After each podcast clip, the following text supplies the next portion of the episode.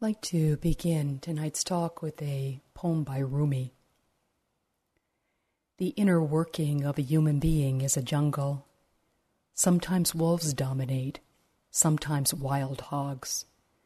Be wary when you breathe. At one moment, gentle, generous qualities, like Joseph's, pass from one nature to another. The next moment, vicious qualities move in hidden ways. In every instant, a new species rises in the chest. Now a demon, now an angel, now a wild animal, now a human friend. There are also those in this amazing jungle who can absorb you into their own surrender.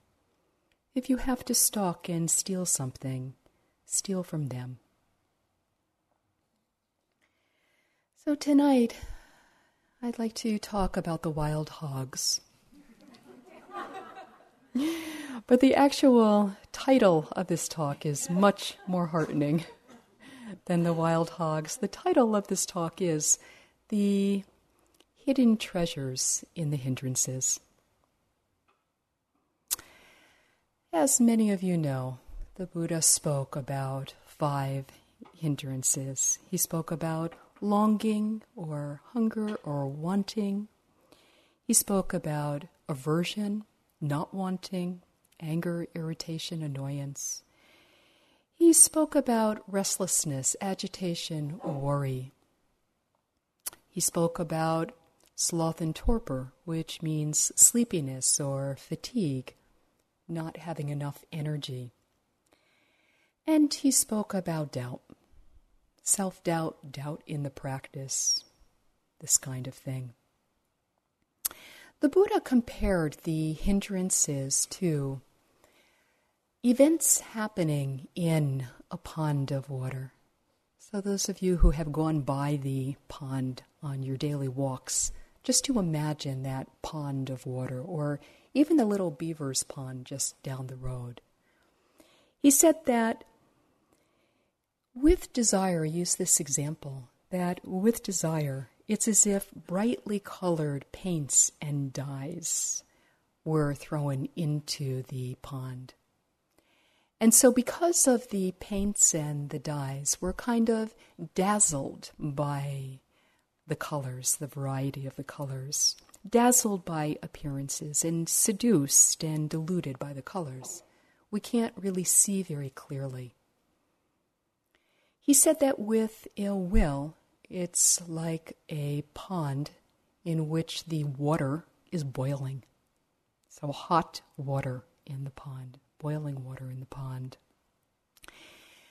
He said that with restlessness, it's as if the water on the pond is being rippled by the wind. He used the analogy that with sloth and torpor, fatigue, tiredness, that it's as if moss and algae are clouding our clarity. So we can't really see into what's actually happening. We can't see into the clear water of the pond, because of so much algae and moss. And he said that with doubt, it's as if the water is muddy. You know, so mud from the bottom is coming up and clouding the rest of the pond. What I'd like to speak about in this talk is, I'm going to eventually get to each one of the hindrances, but first of all, to speak in general about the hindrances as a collective crowd. Michael mentioned last night that these teachings were offered by the Buddha over two thousand five hundred years ago now, and so because of that, um, when we experience what the Buddha spoke about, it's not... We we experience the very same thing, and it's it's kind of very interesting, I think, to notice that. You know, and when you think about the hindrances, that the Buddha actually described these hindrances that I'm sure all of us have experienced in some way or another, in a very coarse way or in a very refined and subtle way throughout the day. It's hard to take them personally. Yeah? Not just knowing that everybody experiences them, but also recognizing that the Buddha spoke about these very same obstacles so long ago, over two thousand five hundred years ago. So, you know, when a hindrance occurs or arises, any of the five that I just mentioned, it's hard if we have this kind of perspective or vision to say, you know, it's my hindrance. It's mine. I'm not going to let anyone tell me that it's not. It's my hindrance. I must get rid of it. Kind of expands things a little bit to see it through, through this lens. So it's something that is experienced in practice, is experienced in meditation, is natural to experience. And at the same time, creativity and experimentation are necessary in working with our own hindrances. You know, in other words, they're not our hindrances. We don't want to claim them as being ours, and we don't want to um, be under the delusion that others aren't experiencing them as well. But at the same time, we do need to become intimate with the hindrances that we experience within ourselves, because we all can find different ways of being creative, finding different ways of working with them, experimenting for ourselves. So this is under the category of what's called skillful means in the practice, where in experimenting and finding creative ways, we're actually working with a variety of antidotes. And of course, one classical antidote is what we worked with yesterday in the metta practice, that loving kindness, metta, is an antidote for anger and aversion. But tonight, I really don't want to dwell or talk about the antidotes, as interesting as that is. I really would prefer tonight to talk more about attitude and awareness.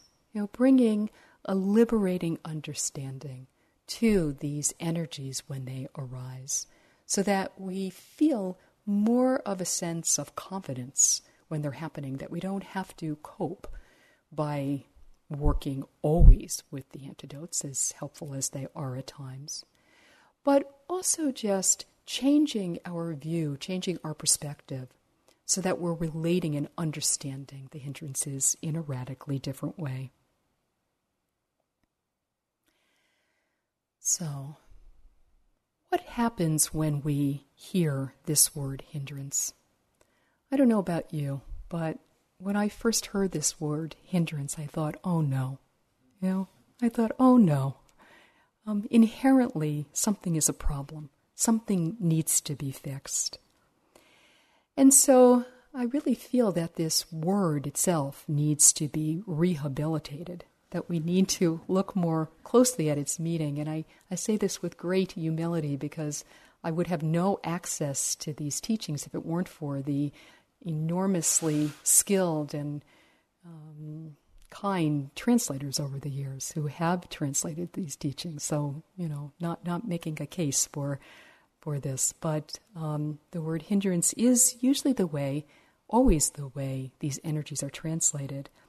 And I think if we look more closely at the real meaning of where this word came from, um, maybe we can understand it a little, a little bit better.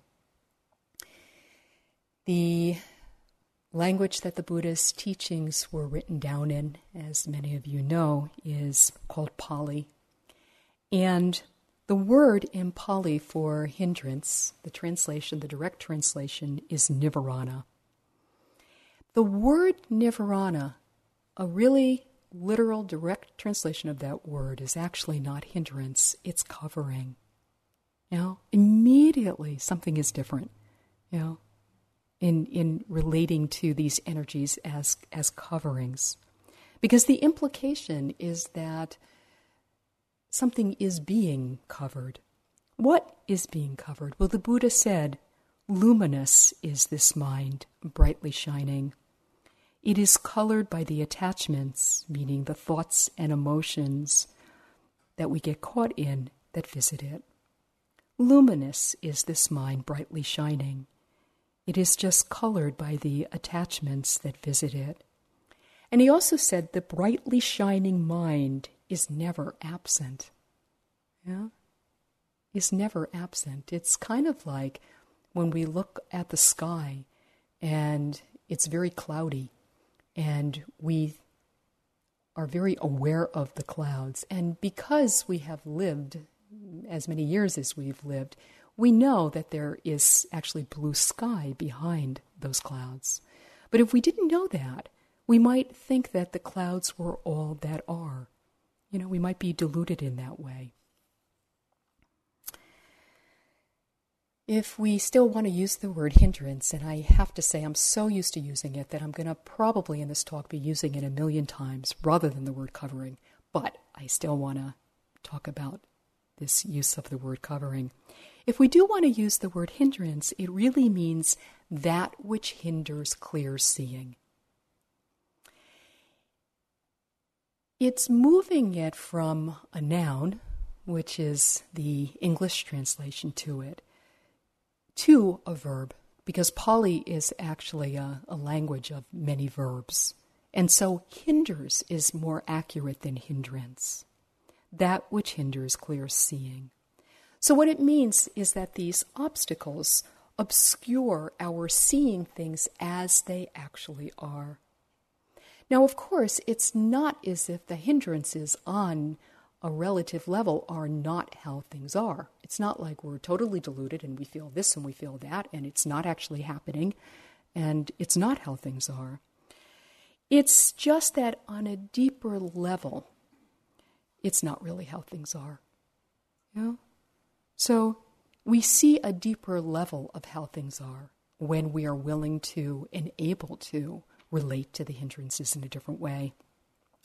When we are lost and overwhelmed and drowning and have enormous faith and belief that a hindrance is all that there is.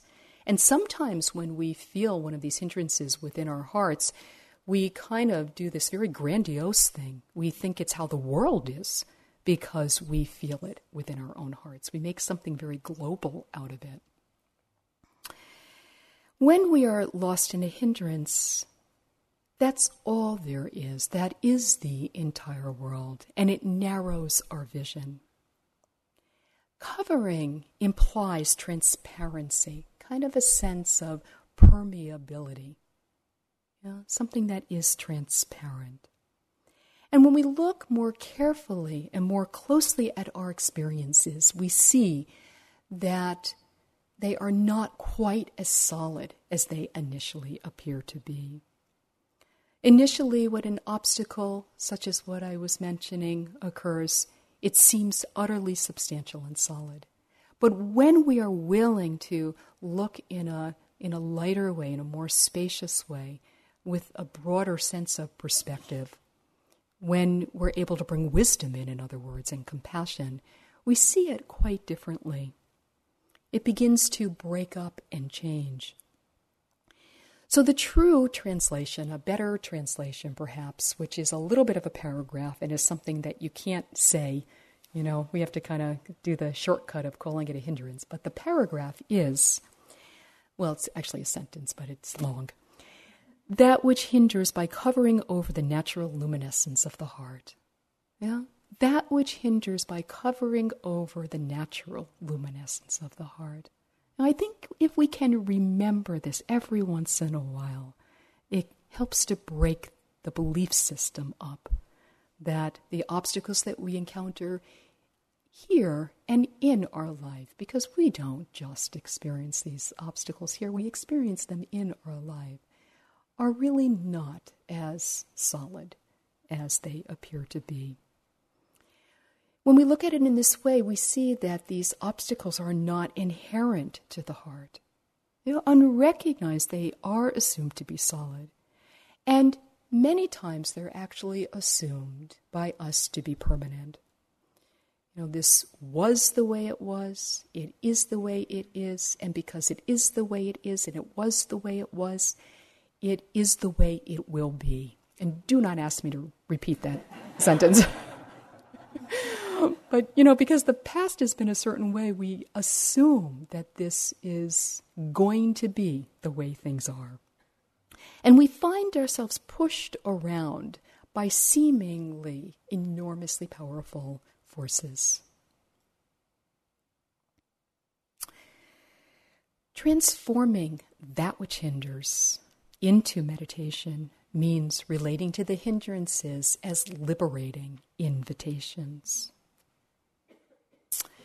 Suzuki Roshi called the hindrances, he was a, a Zen master, as most of you know, he called the hindrances mind weeds, because if we look at them a certain way, they are co- actually converted into nourishment. There's so much we can learn by being with the hindrances um, in different ways and allowing ourselves to experience them, that really they can turn into great nourishment. So through recognizing, through accepting, and through seeing into, a process of disempowerment can take place. In other words, we can see into their wave-like nature. Suzuki Roshi also said, even though waves arise, the essence of your mind is clear. It is just like clear water with a few waves. Actually, water always has waves. Waves are the practice of the water. Even though waves arise, the essence of your mind is clear. It is just like clear water with a few waves. Actually, water always has waves. Waves are the practice of the water. So what we begin to discover is that each hindrance, each chunk, holds energy, kind of kept energy.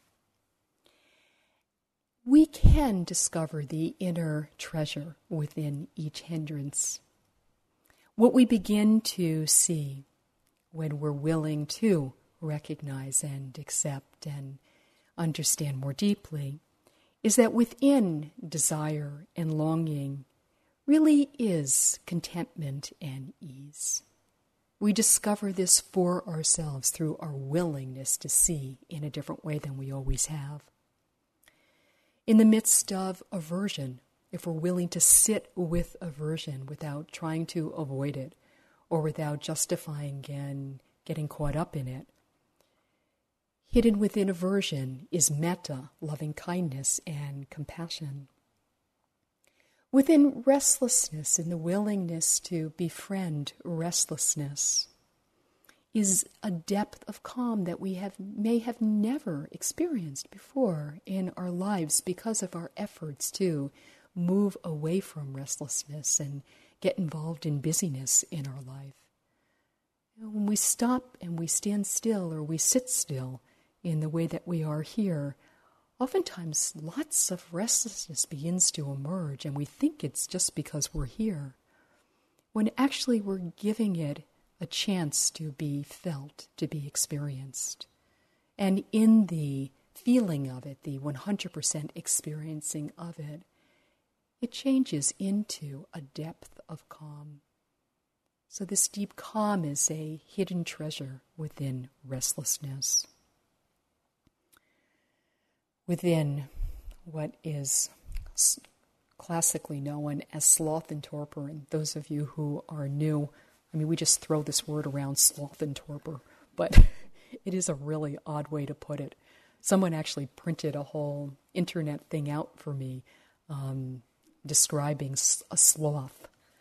And I guess sloths are pretty much, you know, slothful and um, have a lot of torpor.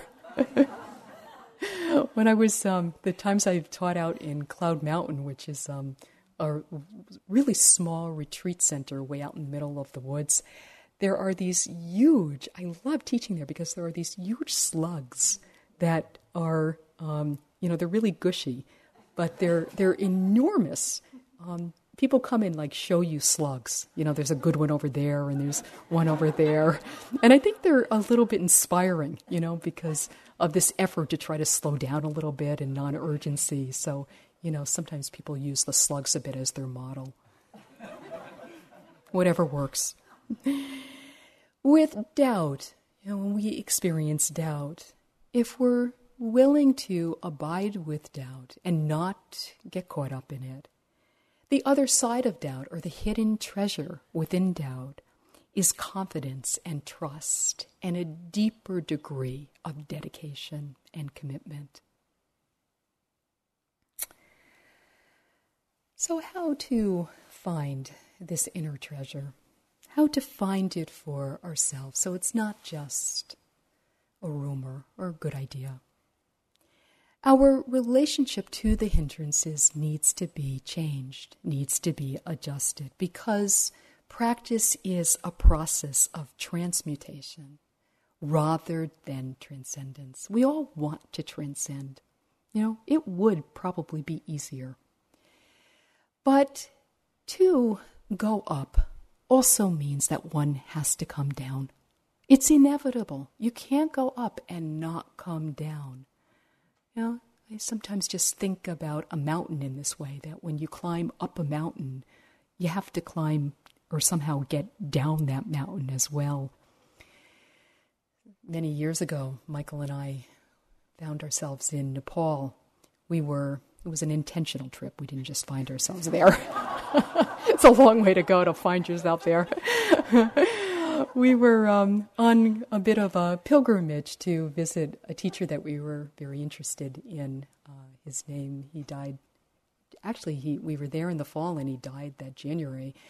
Um, his name was um, is uh, uh, Urgyen Tulku. And so we had heard, some friends had gone to see him as well. And so we kind of thought we had the lay of the land about how to get to him and, you know, the directions and all of that. So we um, we started making our way there, and it, it actually was not so easy. We were on one situation where someone pointed, you know, he's over there. But over there was like over all these mountaintops. So we somehow had to find our way, not, you know, hopping from mountaintop to mountaintop to where he actually lived. But we finally found the general neighborhood, the general vicinity. And what I realized is that it was really kind of like one of those um, things one reads about, that it's not easy to get to the teacher. There was a huge mountain that was between me and the teacher. And I was a Girl Scout, but I really wasn't a very good Girl Scout. I really am not so much the hiking type. I grew up in a family that was very athletic, so they, you know, I kind of got dragged around to this or that. But there was a lot of protest in being dragged around, so I never really got the hang of it. So I was there, and I, you know, I probably had flip-flops on. I mean, I'm sure I didn't have the right shoes on. And I was there just kind of hanging out, wondering, you know, I, I'm not going to go home. I, I didn't feel like I had a choice. I felt like I've got to get up this mountain.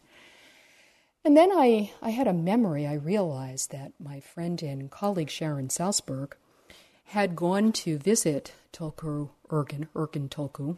People say it in both ways, Tulku Urgyen or Urgyen Tulku, um, not long before this. And, you know, I know she's really not the hiking type either. So I thought, if she can do it, I can do it too. And then I was just hanging out a little bit, just kind of getting up the courage to to make my way up the mountain. And all of a sudden, these Buddhist nuns came down, and they had high heels on. It was out of a movie, you know, nuns in with shaved heads and robes and high heels. So anyway, I thought that if they could do it in high heels, because I assumed they'd gone up in high heels as well, that, that maybe I could too. So anyway, because I had these visions, you know, I really, really wanted to have contact with him. And I had these visions of Michael, who, of course, had, you know, he did the, the rappelling off the mountains at times in his life, so I knew it would be easy for him. So I was having these visions of him going up the mountain on his own and then, you know, yoo-hoo, you know, giving me little bits of the teaching from way up, way up on high. It was before cell phones. So anyway, I, I the end of the story is that, you know, I did summon up my courage, and I and I did get up the mountain. And of course, it's always just one step at a time, you know? I mean, it's not like you, you go up the whole mountain at once. It's always one step at a time. And then I got to the top and, you know, of course, like, oh no, how do I get down? Because sometimes it's a lot harder to get down than it is to go up. But anyway, I did get down, and then I came home and I, you know, I had a had a good laugh with Sharon. She got a real kick out of if if she could do it, I could do I could do it too. She loved being a model in that way. And um, then she told me that it was actually a different mountain that she had climbed. So I was really glad that I didn't know that, because, you know, in the in the situation I was in, it just gave me a little bit more courage. But anyway, process of transcend- transcendence is this kind of thing of if you go up, you have to go down, and sometimes we go down in quite a crash-like way. Whereas really, truly, this practice is about transmutation. You know, turning desire and longing into contentment and ease, turning aversion into metta and compassion, turning restlessness into calm, turning sloth and torpor into aliveness and vitality, turning doubt into confidence and trust and dedication. This transmutation has to do with a dedication to awareness leading to understanding, or contact with our experiences bringing wisdom. So it's really slow and steady work, you know, really a patient and steady willingness, and just not surrendering any ground that's gained. But we can really, when we move in this path or deepen in this path, there is a certain kind of reliability that becomes very apparent to us. I mean, we begin to see really how to practice and where we can take refuge. And there's something from within that begins to flower. We see that recognition and honesty are our allies, seeing what is so that we can see what really is. Seeing what is so that we can see what really is.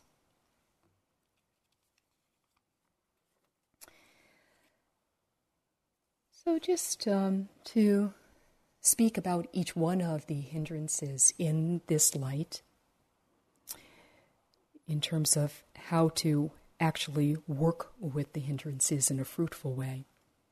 When desire arises, and by desire also what is meant is, is the longing that we may experience, wanting something or another, um, hunger, that feeling of hunger, of having to have something in order to be happy.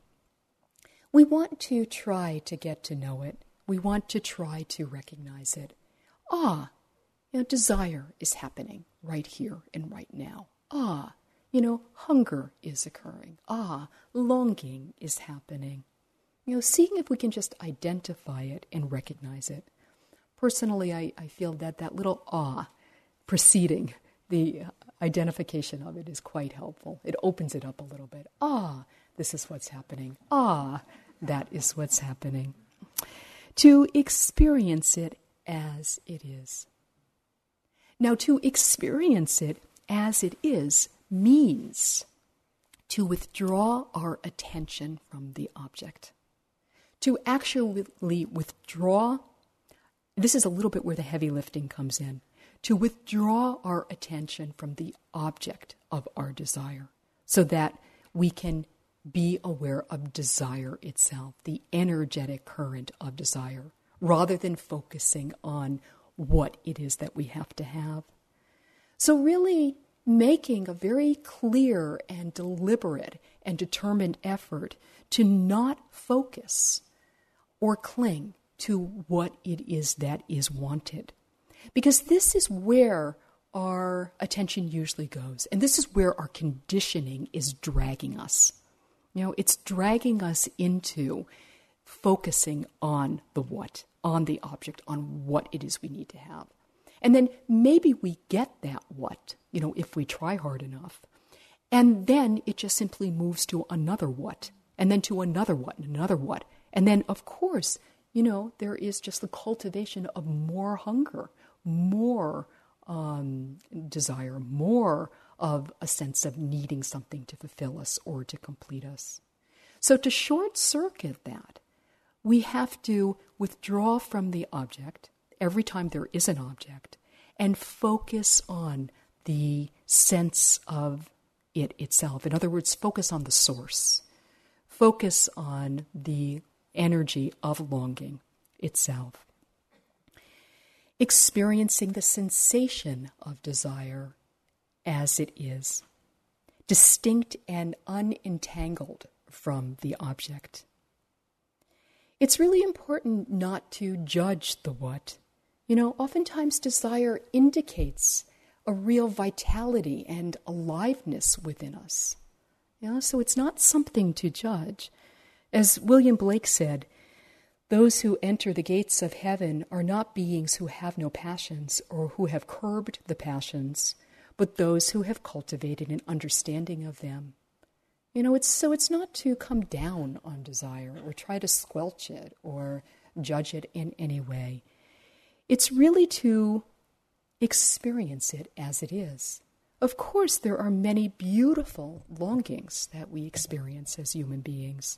You know, to love is a longing that is utterly beautiful.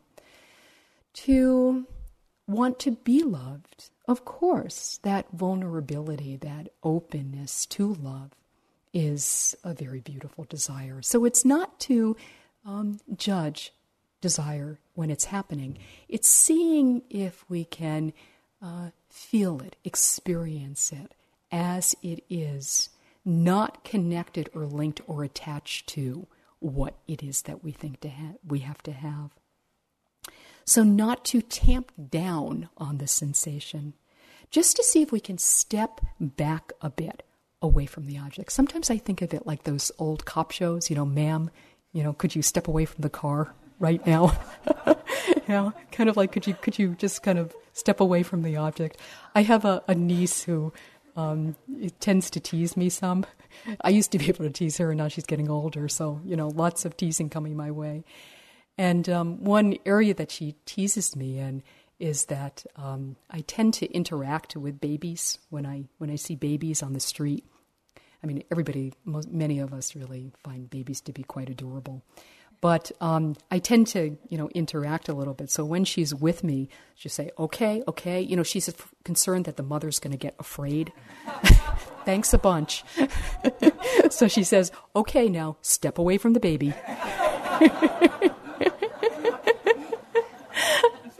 So anyway, step away in any way you can. And allow the sensation, sensation to be. Don't contract. Try not to contract. We may experience an ache in the heart, you know, when we're willing to not latch onto the object. We may experience a softness or a vulnerability in the chest area. We may be able to actually be in touch with a sense of deprivation, kind of where that having to have or want or need is coming from. You know, we may be actually able to touch that. What we want to do is to be present and sensitive with it, to care for it, to observe without over-focusing and without contracting, to understand that life in other forms is still going on. You know, because we lose it when we have to have something. And when we're, when our vision really narrows, we lose a sense of life happening in a variety of different forms. So it's not a matter of going into it. You know, we don't want to try to make something happen. We don't want to, like, you know, go into it so that we'll find the hidden treasure. It's more a sense of spaciousness. We want to step away from the object to Um, feel the source, you know, perhaps in the heart area, to feel, to experience the desire itself in as palpable a way as possible.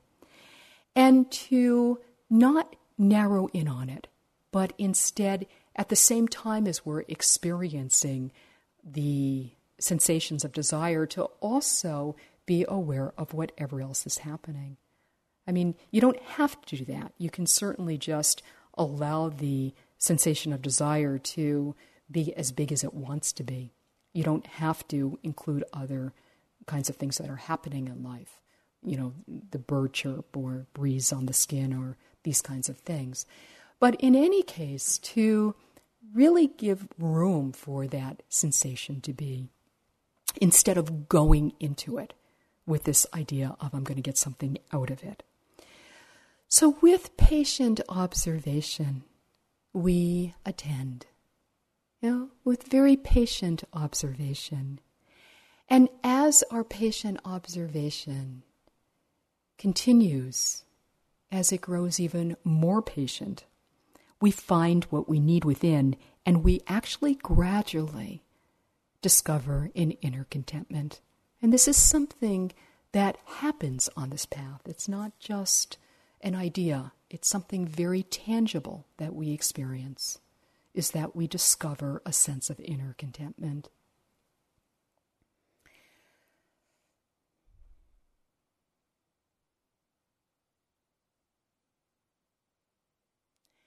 When aversion occurs, which is, of course, not wanting, or anger, or annoyance, or irritation, again, we want to get to know it. We want to try to recognize it as it is. Ah, aversion is happening right now. Ah, um, uh, fear is happening right now, which is in the family of aversion. Ah, irritation is happening. Ah, annoyance is occurring. Ah, rage is happening right now. To experience it as it is. Sometimes it is true that there is more aversion to little things when we're on retreat than is so in our daily life. And we become really aware of it. And I wanted to just read you another letter by my great guru, Tofu Roshi, who um, a practitioner named Susan Moon channels, by the way. Dear Tofu Roshi, at a long retreat, you get to know people really well in a certain way.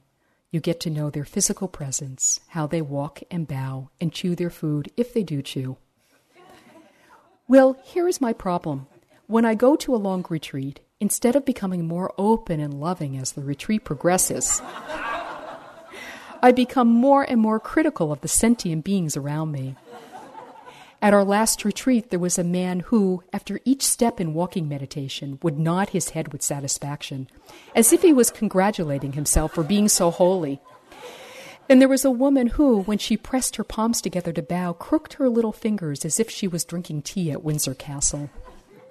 At such times, I am choked by rage. I want to break things. I flush with hot anger at every ladylike bow or self-satisfied nod. Did you ever feel this way? In my normal life, I'm a fairly nice person.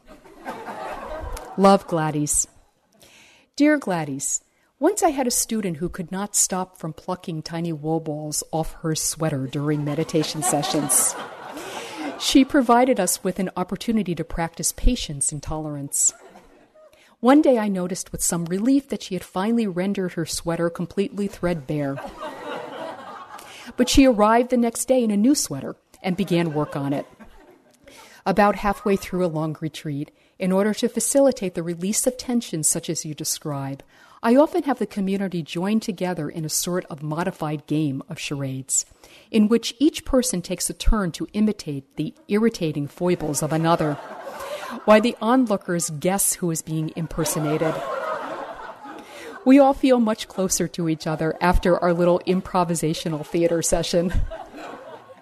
I mean, all of us could do that at this point, is our own rendition of of um, how how we're practicing. Not that it would bring us closer, however. But we experience these same things in our everyday life. You know, sometimes it feels stronger on retreat. All of these hindrances feel stronger. I don't usually feel like this. What's wrong with me? You know, in my everyday life.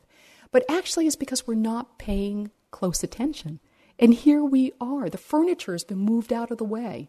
You know, the ways of entertaining ourselves or being stimulated from outside sources, it's it's not happening here, as you noticed.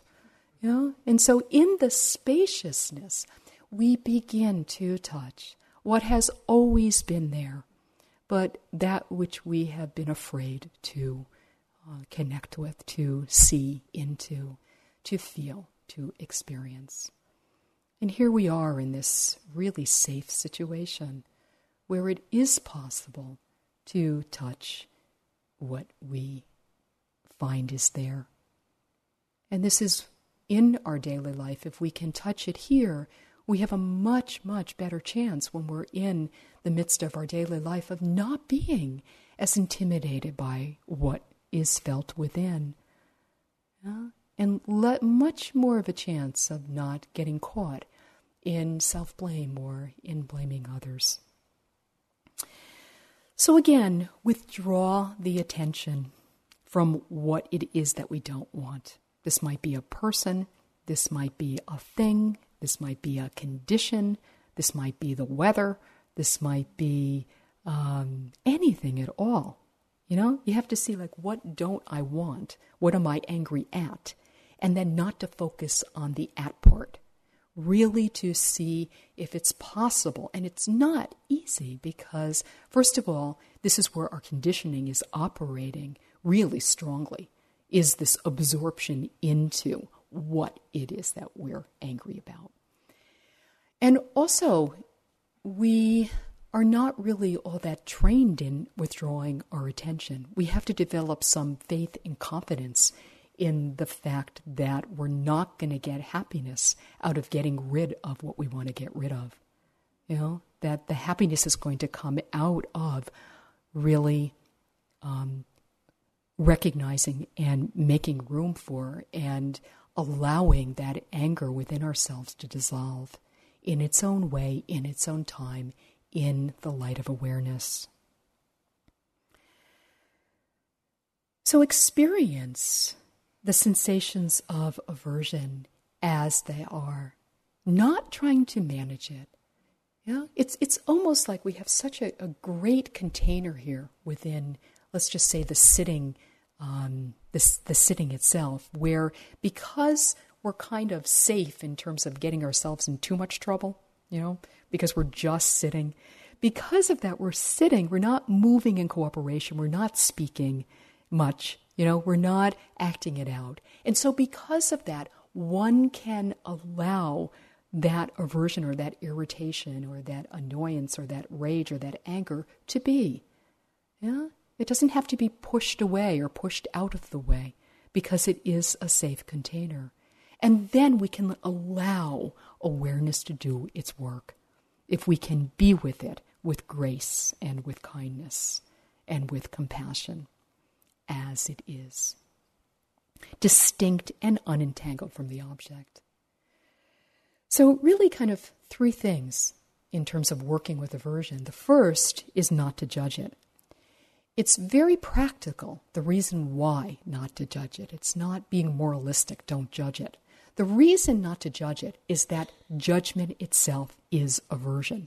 So it's piling aversion on top of aversion when we judge it. And then there is a compounding of aversion. It's double aversion, you know? And of course, sometimes our aversion, because when we kind of get the drift of not judging, then of course we're judging the fact that we're judging, and then there's aversion. So it's layer upon layer upon layer. But, you know, in this practice, we really just want to be with what is right in front of us. So if aversion is happening, even if it's judging the judging of the aversion, fine, just be aware of that sensation itself. Drop the story and be aware of the sensations of aversion in a palpable way. Number two, with aversion, try not to justify it. I should feel this way. I deserve to feel this way. Well, perhaps so, you know, perhaps so. And maybe even not perhaps, maybe, maybe even definitely so. But it's not a way out. It's a brick wall. I should, I deserve to. Because the anger, the aversion, it just has a life of its own. And we never move through it into the loving kindness and compassion that is hidden within it, or another way of putting it is on the other side. The third is don't identify with it. because I am feeling aversion, it means I am a hateful person. No, it doesn't mean this. It is an energy that is arising and passing away. So don't be defined by your experiences. Allow it to be. Don't contract around it. Try to be present and allowing and accepting. And again, don't try to go into it. It's not a matter of going into it. With a nonverbal, patient observation, we gradually discover loving kindness and compassion. When we are restless, when restlessness is occurring, seeing if we can stay still in the midst of it, you know, sitting in the middle of the restlessness without strain. I'm not suggesting that we force ourselves to stay still. I am suggesting that when we move in cooperation with the restlessness, we really exacerbate it. It tends to get stronger. So the key in working with restlessness is stillness. And it, I'm not saying that we have to stay still for a certain amount of time, but just for maybe two minutes or three minutes or, or something like that. Experiencing restlessness with nonverbal, silent attentiveness. Calm gradually emerges. We know a depth of calm that we may have never experienced before in our lives. When we are dull or sleepy, when inertia strikes, what we want to do is see if we can get underneath it. Look directly into it. You know, getting underneath it means exploring it and staying present with it. One might want to experience the sleepiness, um, that kind of grittiness in the eyes. So being aware of the sensations behind the eyes, you know, feeling that the, the spine wants to curl up a bit.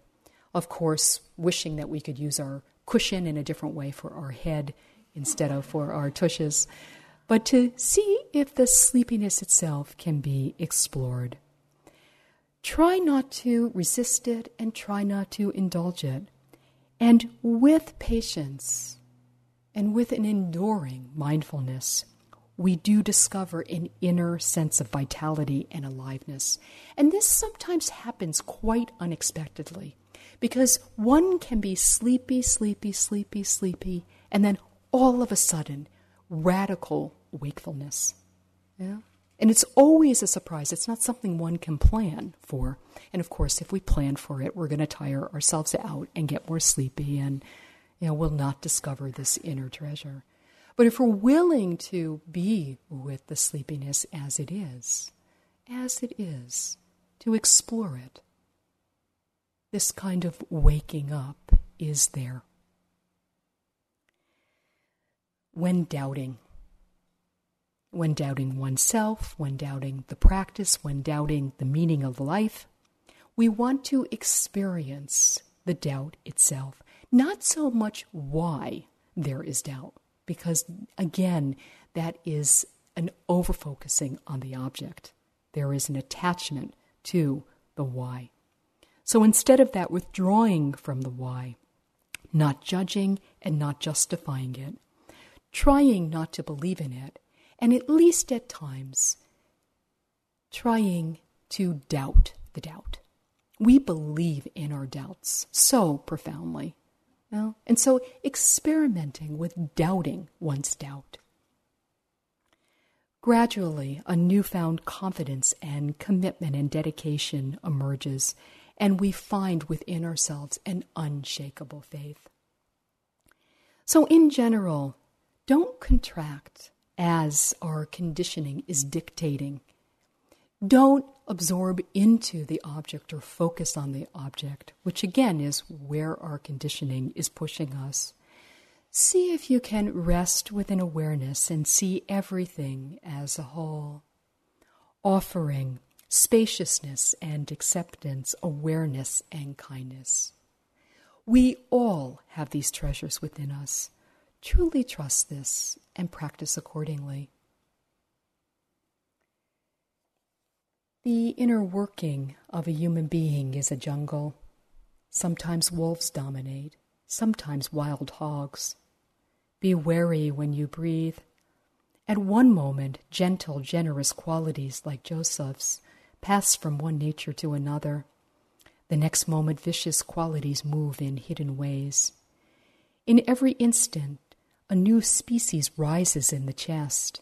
Now a demon, now an angel, now a wild animal, now a human friend. There are also those in this amazing jungle who can absorb you into their own surrender. If you have to stalk and steal something, steal from them. So let's just take a moment and sit together.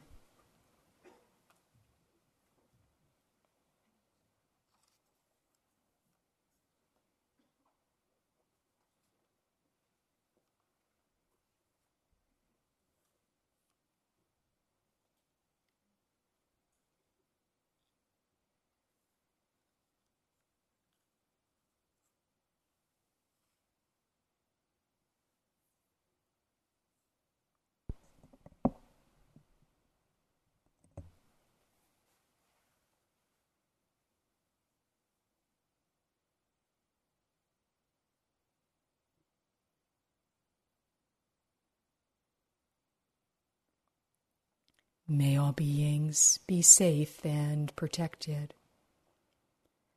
May all beings be peaceful. May all beings live in love and in compassion.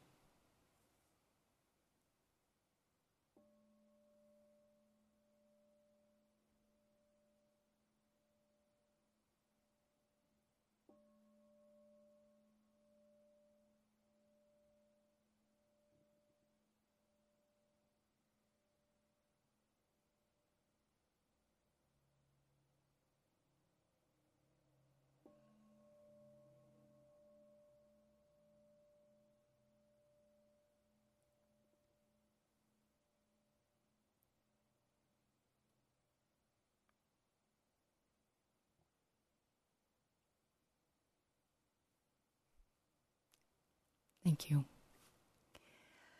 Um, there is a walking right now, but before you get up, I wanted to um, speak to the veggie washers in the crowd. Um, who's who's a veggie washer? Can you raise your hand?